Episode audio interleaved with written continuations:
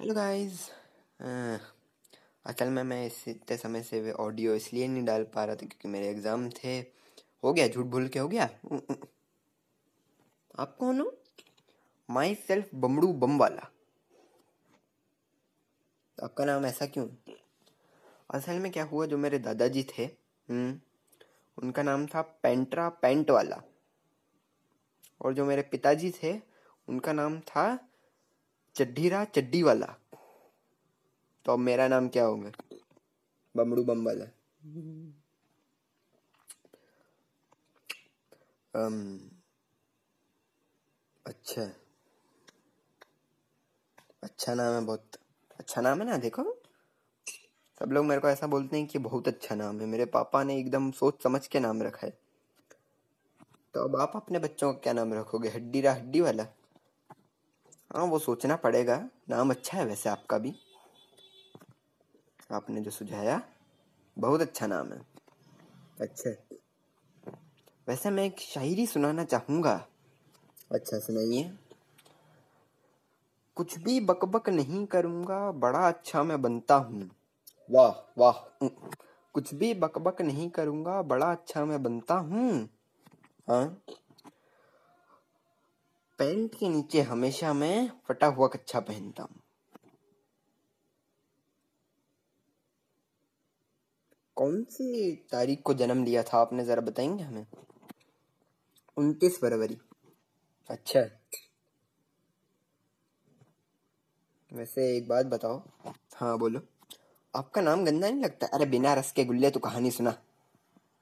अच्छा ठीक है, सुना रहा हूँ, सुना रहा हूँ, कोई बात नहीं। ये कहानी आज से कुछ 20 से 30 साल पुरानी है। एक गाँव में एक लड़की रहा करती थी।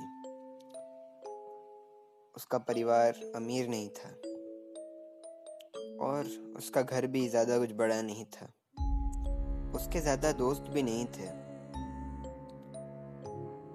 और उसके उम्र के लोग भी बहुत कमी थे उसके गाँव में। एक दिन उस लड़की को बीमारी हो जाती है। उसे हॉस्पिटल लेके जाना पड़ता है। लेकिन उस परिवार के पास उसकी बीमारी को ठीक करने के लिए ज़्यादा पैसे नहीं थे। और फिर वो लड़की मर गई। लेकिन फिर एक अजीब चीज़ होने लगी। उस परिवार के जितने भी लोग थे, वो सब मरने लगे। और गाँव के ज़्यादातर लोग भी मरने लगे। उनके परिवार के जितने भी रिश्तेदार थे, उनके भी रहस्यमय तरीके से मौत होने लगी थी।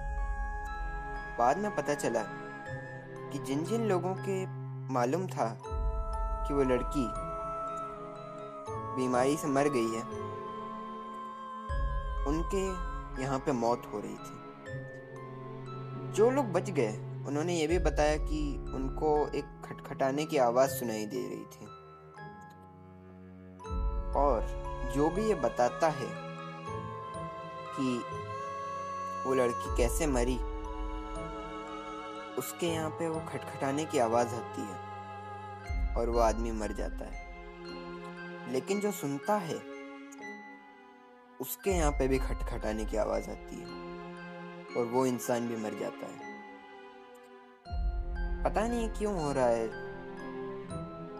वैसे, आपको क्या लगता है? ऐसा कुछ होता होगा?